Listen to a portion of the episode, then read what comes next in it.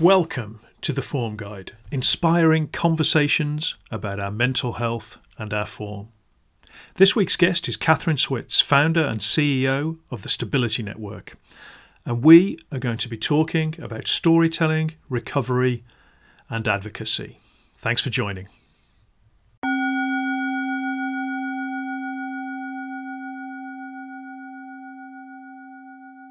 So, Kathryn Seitz, an introduction there from Lionel Richie, Dancing on the Ceiling. Are you a Lionel fan, Kathryn? I am, but I always like to hear that one in particular. It's a good one to get us going. I've got this theme for the Form Guide of 80s tracks. And my vision is once I've had a season of guests, I'll do a DJ mix of the tracks to put it together. But it's all, I think 80s is kind of a good genre of music for kind of boosting our form and feeling good. What do you reckon? Absolutely. It could be a better one. So thank you for joining us. Kathryn Seitz, you are CEO and founder of the Stability Network. And I'm really keen to get into what the Stability Network does and what it's all about and the partnership we've got with the Inside Out Leaderboard. But welcome. Thank you for joining us. Thank you. Great to be here, Rob. So we always start, Kathryn, with the question that I'm renowned for asking people, which is, how are you today and what's your score out of 10? And for those that are tuning in and haven't heard about the form score before, this is where we just give a kind of a curious and relaxed consideration of how our well-being is today with a score out of 10. As we were just discussing, mine's an 8 out of 10, as you can see there in the background. Good, really good form today. I think I started on a 7 and had some nice interaction with my children today and some smooth homeschooling, which has given my form score a definite boost as we reach the end of another lockdown here in the UK. But what about you, Kathryn? What's your score today? I would say I'm a 7, but I'm importantly trending up. And I think that point about which way you're trending is so important. We'll talk a little bit later about my recovery and where I am in it today. But I would say I'm really thrilled to be a 7 today. Yeah, 7's good. And the trending bit's important, isn't it? I've got this nice little thing I do with people on the Form Score app where I, at 7 o'clock every morning now, I take a look at my friends on the app and just see what their delta is to the average and see which way they're moving and just notice whether someone might need a check-in or a friendly nudge. And I think just looking at that trend's super, super important.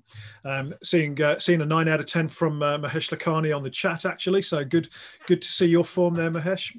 Let's see if we can get you to an 8, Kathryn, as we go through this conversation. I always find them very uplifting on the form score. So what would a perfect 10 day look like for you on form score if such a thing exists? Because for me, it's a bit of an ideal, right, sometimes. But what would go into such a good form day for you? I think I live with bipolar disorder with psychosis and pretty acute anxiety. And I think perfect 10 in that regard is, I'm not feeling any depression, I'm not feeling any anxiety, and I'm not trending up from a mania perspective. I'm healthy, I'm working out, I'm sleeping well. And my general well-being is good. I'm enjoying my work. I'm stimulated. I'm able to be in connection with people. I'm able to really be present in the moment when I'm having conversations with people, when I'm doing my work, when I'm off work with my son. I think that would sum up a 10. Yeah, and what I'm hearing there is balance, right? It's a balance with lots of elements of good stuff, but in sync. And I think that's often the challenge with our form, isn't it? That we can get one area right and then another area. I mean, it's not right or wrong. We can focus on one area and then another area might slip by. And it's the perfect 10 is in balance, isn't it? And it might not be everything at its sort of peak. Mm-hmm, mm-hmm. And I do think everybody can know their own 10 and keep it out there as a beacon to say, this is how I feel and look and interact with the world when I'm feeling like a 10. And what are the things I need to do in my own life to get there? I think that's really an important piece of the recovery process. You're absolutely right. The beacon. I love that idea. The beacon of 10 that's out there. And what do I look like when I'm like that? And there's another concept I think that is useful is, what do I look like when I'm trending down? And I think that's quite useful for colleagues to share that, isn't it? So you can really understand how and when somebody might need a bit of support. Mm-hmm. And I think so much of the dialogue around mental health can be rooted in the negative. And I think the way we can transform it and talk about thriving and living is just so important. Again, just knowing what good looks like and feels like and trying to attain that, I think, can be hopeful and inspiring to us individually and collectively. Yeah, hopeful and beacon. There's some strong images there for me of this beacon that's out there. Jeff McDonald, who I know you know, talks about the light boats that are sent out, the lifeboats that are sent out once every story is told, and we'll talk a bit about storytelling. And I love that imagery, but you've just set another one off, which is this beacon, this light that is out there for people that might be working out how to travel through that darkness as they find their journey to recovery. So I love that. Thank you. We're going to do the quickfire round, and the quickfire round is nothing you can prepare for, but it goes along the lines of, if mental health were a, what would it be? So Kathryn, for you, if mental health were an animal, what would that animal be? I mean, the first one that comes to mind, if it's a quickfire round, is a bear, who can be so cuddly and loving and peaceful lying in the sun, but also can be challenging. But again, that's just my first thought. And it's a brilliant one. It is a brilliant one. The mental health bear. I love it. So, cuddly and cute and protective, and yet can be very challenging and dangerous at times. Mm-hmm. And it's a really interesting way of thinking about it. We've had some great ones for this. Last week we had the hedgehog, which was a little bit prickly on the outside, but quite soft on the in.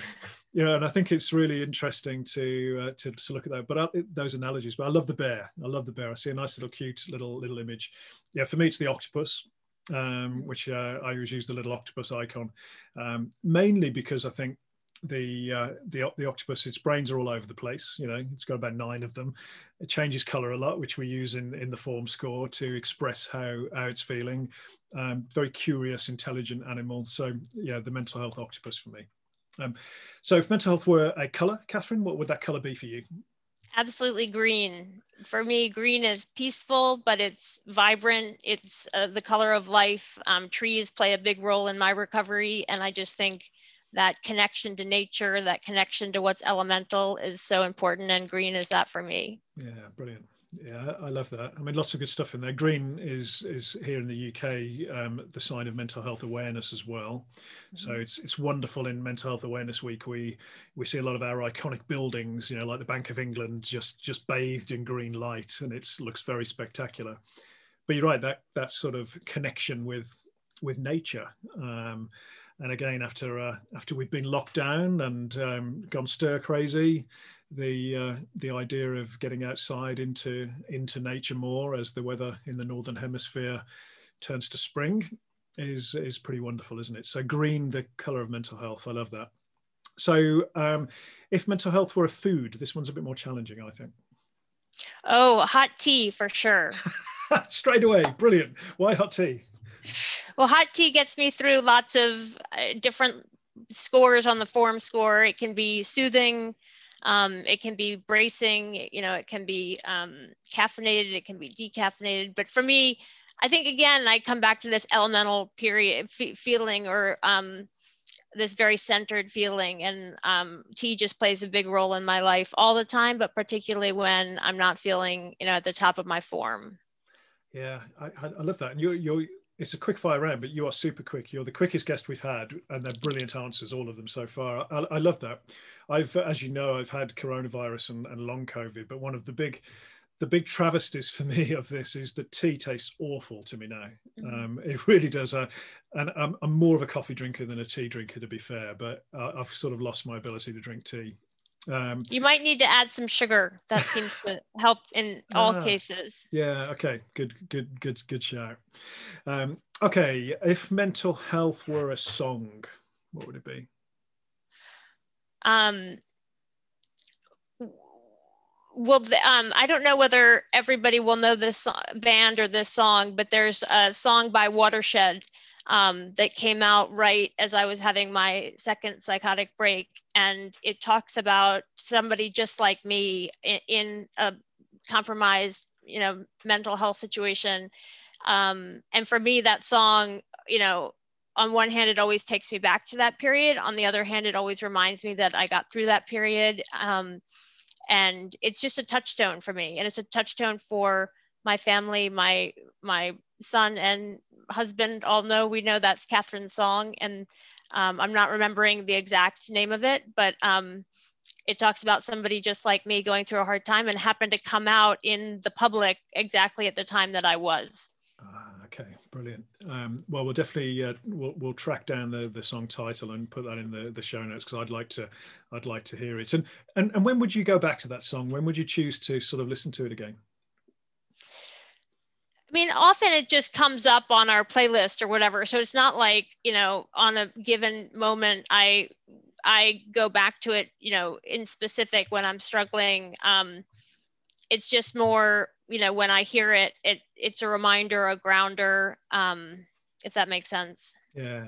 Okay. That's cool. Yeah, I like that.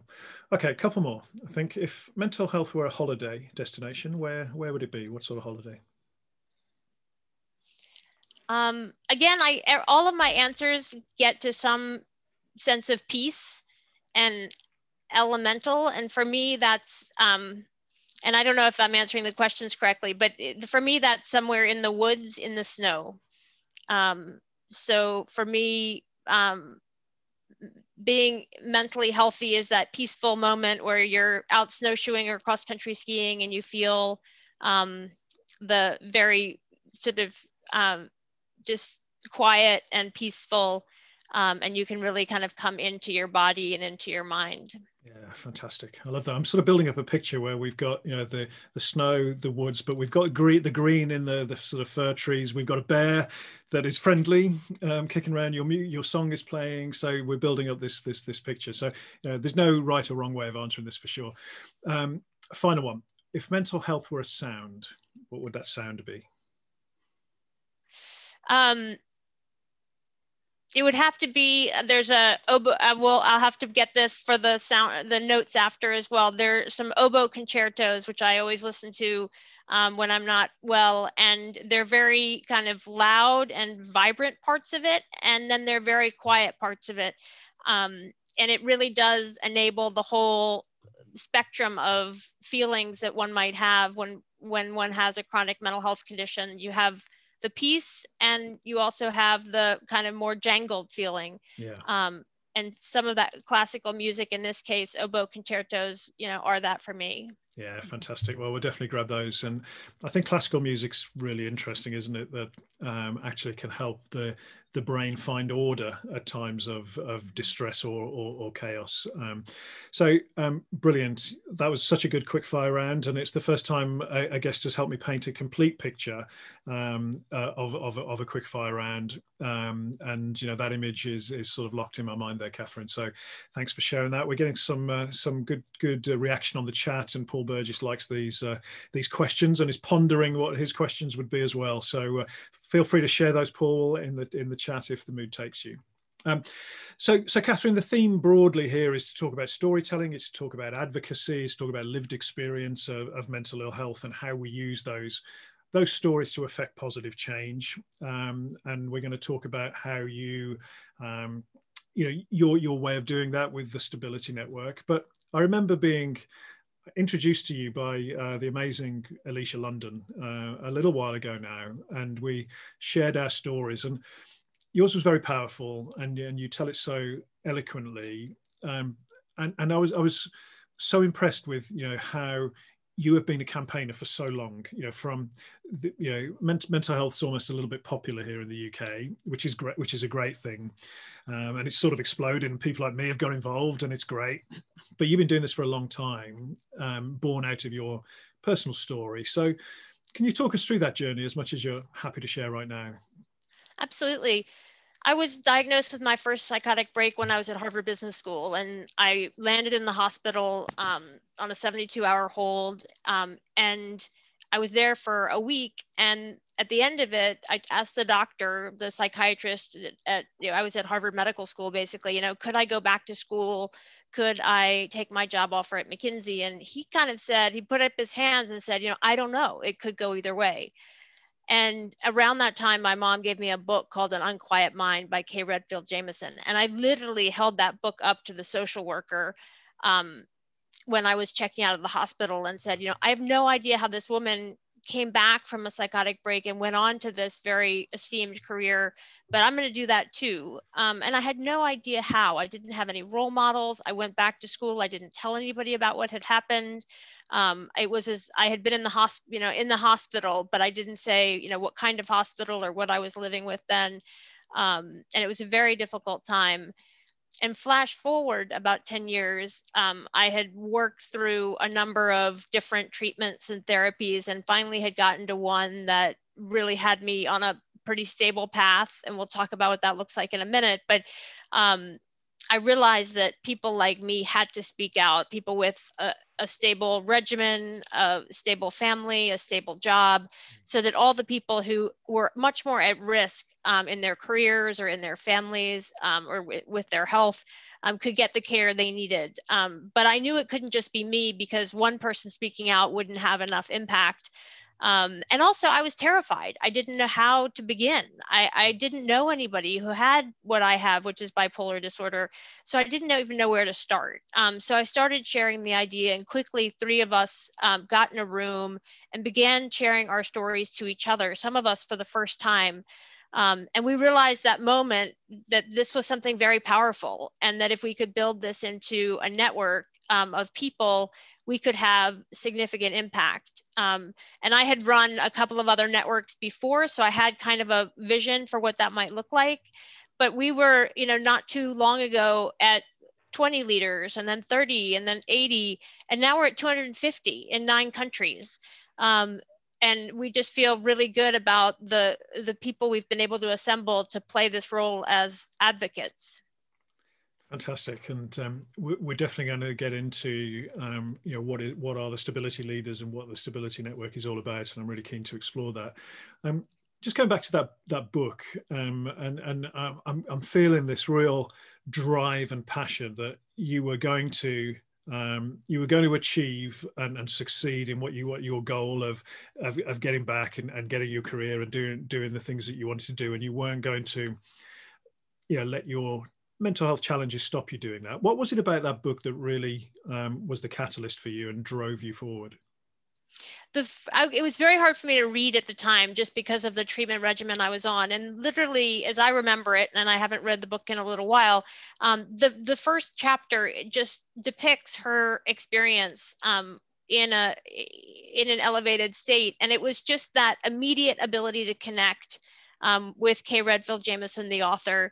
And then it talked about her path from being in a challenging mental health situation to really getting to a point where she could live a healthy life, be married, be employed, and really not just kind of make it and kind of get through, but actually thrive. And I think that notion of thriving is really important.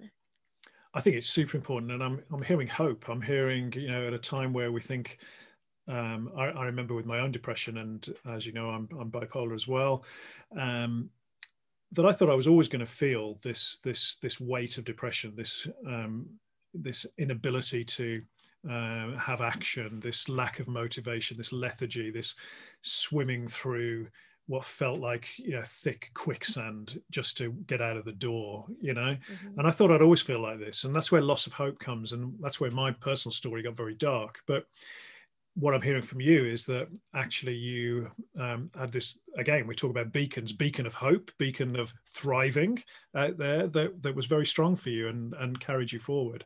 And that's pretty powerful for people who are struggling, which is why it's really important that we share our stories. Let's talk a bit about your recovery. And you mentioned, the nature and trees and leaves, they're quite important to you. And I'm keen to explore that a little bit. But talk me through what your recovery looked like, please. Yes, and I should say what recovering looks like, because it's something that I'm still doing every day and going, in and out of challenging situations. Recovery... I can share some of the inputs to recovery, and I think it's important to share kind of what are the outcomes or outputs.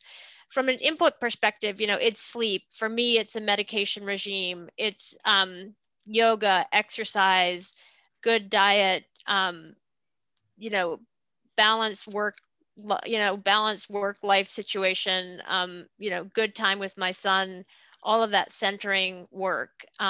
So that's kind of, and it's a daily process of checking all of those boxes. I fill out a spreadsheet with my form score every night. I write down all kinds of indicators of my mood that I track with my doctor. So there's a whole kind of running always to keep that in check. And I can say, you know, as recently as, you know, this fall, this last fall and this winter, there have been compromises to my mental health. Unfortunately, I can't always control what may hit me. And that, then I need to readjust. It's almost like you're being tackled and you're kind of moving and figuring out how to stay upright when things, life events come your way that you can't necessarily control or prepare for. So it's having that kind of regimen in place, that program in place that's so important. And I referred to the outputs or the outcomes earlier. I mean, it really is the ability to lead a balanced life, to connect with my son, to do productive work, just to be in relationship with people and not to be what I call racked on a daily basis by that anxiety and depression, or, you know, have the risk of trending up in a way that may cause challenges. Yeah, yeah. I think it's really interesting. And what I'm hearing and recognizing in you is a strong sense of self-awareness that you've had to build up to go on that journey of recovery. And it makes me think of a lot of people now that might be experiencing challenges with their mental health for the first time in a serious way as a result of what's going on around us with the pandemic. And that self-awareness that you've built up because of a need to do so, I think that's the thing that a lot of people can benefit from building up to. Yeah, you know, to work out, is it sleep? Is it exercise? Is it connecting with our families? Is it being mindful? Is it, you know, taking a bit of breaks in the day to balance stress? Because I think whether you've got a mental health challenge or you have got moderately good mental health, we can all benefit from that, being that proactive management, can't we? But you and I have had to do that to kind of survive, really, haven't we? And I think some of the data shows, I certainly feel lucky in this pandemic that I have this track record of being on this program and having this regimen and knowing what works for the most part. And I think it's much harder for people who are just encountering this for the first time in the pandemic. So I think that's a really important thing that we need to try to convey to people experiencing this for the first time, that it is possible to get better. Your form score can go up, you will feel better. There are concrete things that we can all do to help, but that's an important message, I think, to people who are out there who may be struggling now. Yeah, I think you're right, and the fact that recovery is that ongoing process. You know, I had a conversation with a head of wellbeing last week, someone I know quite well, and he was telling me of the term that's been bandied around a little bit now of wellbeing fatigue. People are getting fatigued with managing their wellbeing, and I'm like, this is incredible. It's as if we're going to say, okay, I've brushed my teeth really well now for the last year, so my teeth are going to be okay. So I'm not really going to bother for a little while and expect to have good teeth. And it's like we've got to keep doing this, you know, this ongoing management, these prioritized, the things that keep us well, to give ourselves the reserves to deal with what life is throwing at us, which, let's face it, is quite a lot right now, isn't it? And I would say they're very real trade-offs. I mean, if somebody wants to stay up and watch a show or do this or that, I mean, these are things that I just don't do. I go to bed, you know, I'm in bed by 7:30 every night. So I don't want to in any way sugarcoat it and say, oh, everybody should, you know, exercise every day and sleep all this. I mean, it's more complicated than that. And I totally grasp that, because even for myself, I get frustrated sometimes that I have to get up early and exercise or whatever it is. So I always, when I talk about my recovery, I never want to sugarcoat it, because it is an ongoing process. Yeah. Absolutely. So 7:30, I'd love to be able to get to bed at 7:30. I'm a kind of 9:30 p.m. At the best of times. But yeah, I value my sleep too. So as you decided that you needed to do more, and you got together with those two other people and shared stories, what year was that? When was that? Just to give us some context.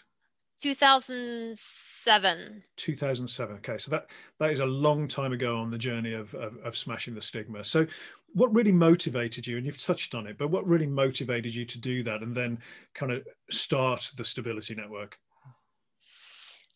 I think what motivated me, well, a couple things motivated me. I mean, you know, initially it was the sense that there was this power in sharing our stories and breaking down the stigma or the prejudice. It was also just wonderful for me personally to be in community with these other folks who are all living with these mental health conditions. And I think as we see now in our network, you know, one of the real benefits for people joining us is that they are suddenly in this community with like-minded folks who all understand and have gone through, you know, aspects of what they're going through. So part of it was the desire to have impact, and part of it was because I saw impact on myself and the others who were joining as we joined. But I think, you know, we quickly understood that one of the key ways to address stigma is to create, as you say, these role models, because what stigma research shows is that knowing somebody in your immediate circle who's living effectively with X is what makes stigma go down. So we want to have a stability leader in every zip code, in every postal code in the world, so everybody can point to somebody and say, not just like not just that I got better. We definitely don't want people to feel like, okay, we've got all these poster children that are saying this is so easy, this is, you know, I got better, but rather talking about how we got better. And that's why on our website, you'll see so many profiles of people that can give people insight if they're facing depression or bipolar or schizophrenia. You know, this is how it works in terms of getting on a path to recovery. And when I came out of the hospital after my second psychotic break, I realized, you know, my husband and I looked high and low for those role models, those examples, and we couldn't find them. And we particularly couldn't find people in the workforce who were balancing a mental health condition. So that's really what the genesis for our approach has been. Fantastic. Excuse me. Really, really interesting. So the power of connection, the power of sharing stories, and the power of having that role model in every zip code globally. Have you worked out how many people that would be? No, I should, but I haven't.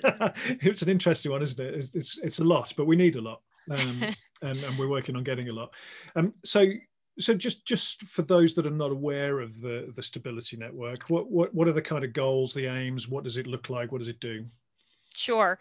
So our goal is very simple. We want to inspire and encourage people living with mental health challenges to thrive. And again, we want to show lots of examples, as I mentioned, 250 examples in 9 countries, a website populated with tons of people.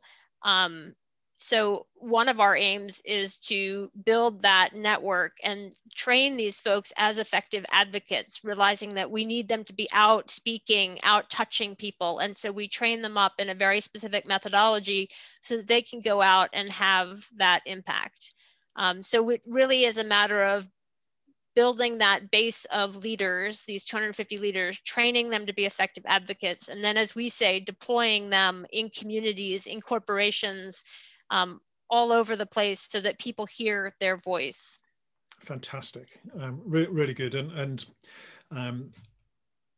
very, very closely aligned with the mission of the Inside Out Leaderboard, and you know, delighted that we're collaborating to help fuel our respective missions. And you know, for me, the Stability Network is a great place for the Inside Out Leaderboard role models who probably do, you know, a little bit less in terms of advocacy, unless they, you know, they want to. It's more around putting their names to a list that we say, look, we're business leaders, we have a mental health challenge, and we're open about it.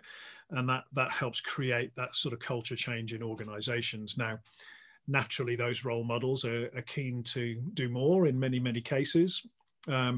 And what I love about the Stability Network is the fact that there's a strong community for people to share experiences and stories and create opportunities for advocacy, but then that support and that training. So I'm certainly inviting and encouraging all of the role models from the leaderboard to consider the Stability Network for that reason. And I'm pleased to say we've got quite a few signing up. What in terms of that sort of support and training, you know, what sort of things could someone expect who kind of, you know, has a story, has lived experiences in recovery and management and wants to be more of an advocate? What can they expect from that training, Kathryn? Yes, and I break it out between support and training really importantly, because we have offerings in both areas. From the training perspective, we have a three-part training program where people get the fundamentals of advocacy storytelling, really learning how to tell a mental health story in a way that's kind of research-based. The second piece is you come and you workshop your story. So you get an opportunity to come and practice it and work on it with some of our experts. And then the third part is individual coaching, which we provide as well. I think, and then on the support side, we have monthly support calls. We have monthly sort of all network calls. We can connect people within the network one-on-one to each other, as we have a internal kind of Facebook page that enables our leaders to communicate directly on an ongoing basis. So we have, as you say, this sort of wraparound support, that wraparound community. And then we also help these leaders find opportunities to share their story, whether it could be blogging or public speaking engagements or any other form of deployment. We try to help train up our leaders to do that. But I just want to underscore, particularly people who might be listening in, who might want to join us, we welcome people at any stage in their advocacy journey. We don't ask people on day one to go start speaking to a huge group of people.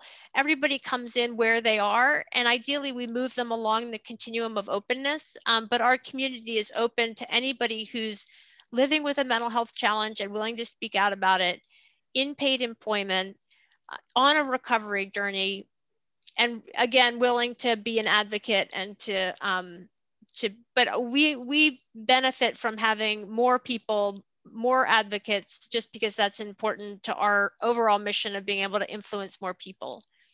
Yeah, absolutely. And I think there are a lot of people who want to be advocates, and you know, I think from what I see, particularly here in the UK, there's a strong movement to break stigma, to smash the stigma. There's a strong ethos of storytelling, particularly in the workplace, to help do that, which is important. But then I think a number of the people doing that are really keen to think, what next? You know, what next? How can I, you know, beyond my own workplace or my own community, how can I use this story and this passion that I have to really make positive change? And that's where I think the Stability Network has a huge role to play in helping create those opportunities and equip people for them, right? Yes, and I would say we think of our impact kind of as three circles. We have our impact on our leaders themselves, providing them support and training. And we hear universally from leaders who've joined what an impact just being part of the Stability Network has. One person, when they were welcomed into the Stability Network, their workplace took them out for lunch to celebrate because they were so proud of them. I mean, it's just people really feel a sense of community and ownership. But then we also look to have impact on the organizations we speak to, the community we reach. And then we also have that kind of much broader social media impact. So we think about it on those three dimensions. Yeah, brilliant. I think Bill Burnett has commented and appreciates you know, everything happening in the Stability Network as a member. So thanks for commenting there, Bill. So I know when I started looking at the Inside Out Leaderboard to try and identify role models who would be prepared to put their name to a list, that there were a lot of willing people, but it was, you know, a challenge to get it off the ground, and quite hard work, and remains, you know, hard work in keeping that momentum going. You were starting this back in 2007, you know, and building it up, you know, between then and now. How challenging was it? How did you overcome that? What was it like? I would say it was very challenging. I did it between 8 to 9 in the morning while I had another full-time job just to try to keep it going. And we started very slowly. And just, I mean, we called it guerrilla networking, where we'd talk to somebody who would talk to somebody who would know somebody. And a lot of it then was about convincing people to speak out. Now it's much easier. People come to us, as you say, they already want to speak out or they've been speaking out. But at that stage, you know, it was really just kind of a trickle of people who we could identify. I think we were in the Wall Street Journal at one point, and we only had, 20 leaders at the time, and our website literally had 20 leaders, and, we were so proud to have them, but it wasn't, we didn't have that base. So it really was what I call guerrilla networking. It was just being committed to the idea over time, despite other, challenges. And it really, now we feel like it really is coming to, has momentum, and there are many more people joining us, which is very exciting. Yeah, absolutely. And you were telling me that you've just launched a regional network in India, which is very, very exciting. I was having a conversation in Asia today, and obviously getting into some of the more stigmatized cultures and territories where mental ill health is still very prevalent, but stigma is a lot stronger, is important. So congratulations on that. But is that's obviously part of the vision, is to look at all territories? Yes, absolutely. And we also have this vision of creating regional groups in who are sort of self-governing in each place. And we have them in Canada now, as you know, in the UK, in India, in several parts of the US. And that's our kind of approach to scaling, because that then creates a node of activity and interest and a connection point at that local level. Yeah, brilliant. And just looking at the kind of impact the Stability Network has, and the stability leaders in particular, is there an example or two you could share of how a leader has gone into an organization or a community and had a positive impact by sharing stories? Yes, I would say there are a couple of ways to think about impact. I thought you were going to ask a slightly different question, which is, we've had people reach out to us who want to join but may not be ready to join, and have taken steps in their own life to get to a point where they could join, and then they do join, and then they become an advocate. So we've seen that kind of trajectory of a person over and over. In terms of where we have impact in a company we speak to or an organization, absolutely. We do surveys after each of our sessions to really gauge the impact, and there are tons of testimonials of people really saying, this moved me. And again, when somebody, one of the best evidences of that impact is when somebody in that company says, what, I'll stand up and do this too. And so that can be a powerful indicator. Or what we find is people in the audience, maybe from multiple companies, will follow up and ask us to come to their company. So. Yeah. That sort of net promoter score type idea, where people are referring us or signing up, and all of that gives us hope that we're having that impact. Yeah, I love that. I've seen it happen. I've seen it happen both in online events, which is harder, but physical events definitely, where we have shared stories, or a leader has shared a story, and then other people spontaneously have shared their story back. And that is such a powerful, emotive, beautiful thing, because it's the ripple effect that you see right there, and the power of storytelling. I have seen it on kind of Zoom calls where people have been very open to the chat as well, which is sometimes might be a bit easier. But in a physical presentation type environment where it's public speaking, and you see that happening, it's wonderful, because again, it brings hope. It brings hope that we can actually smash the stigma and make it okay to talk about mental illness, right? Yeah, and I think going back to my early point about beacons, like if we can find beacons in each of these companies that people can look to and say, wow, this person in my company who I work with every day felt comfortable speaking out, standing up. That's really an ideal situation. Yeah, love it. The beacons.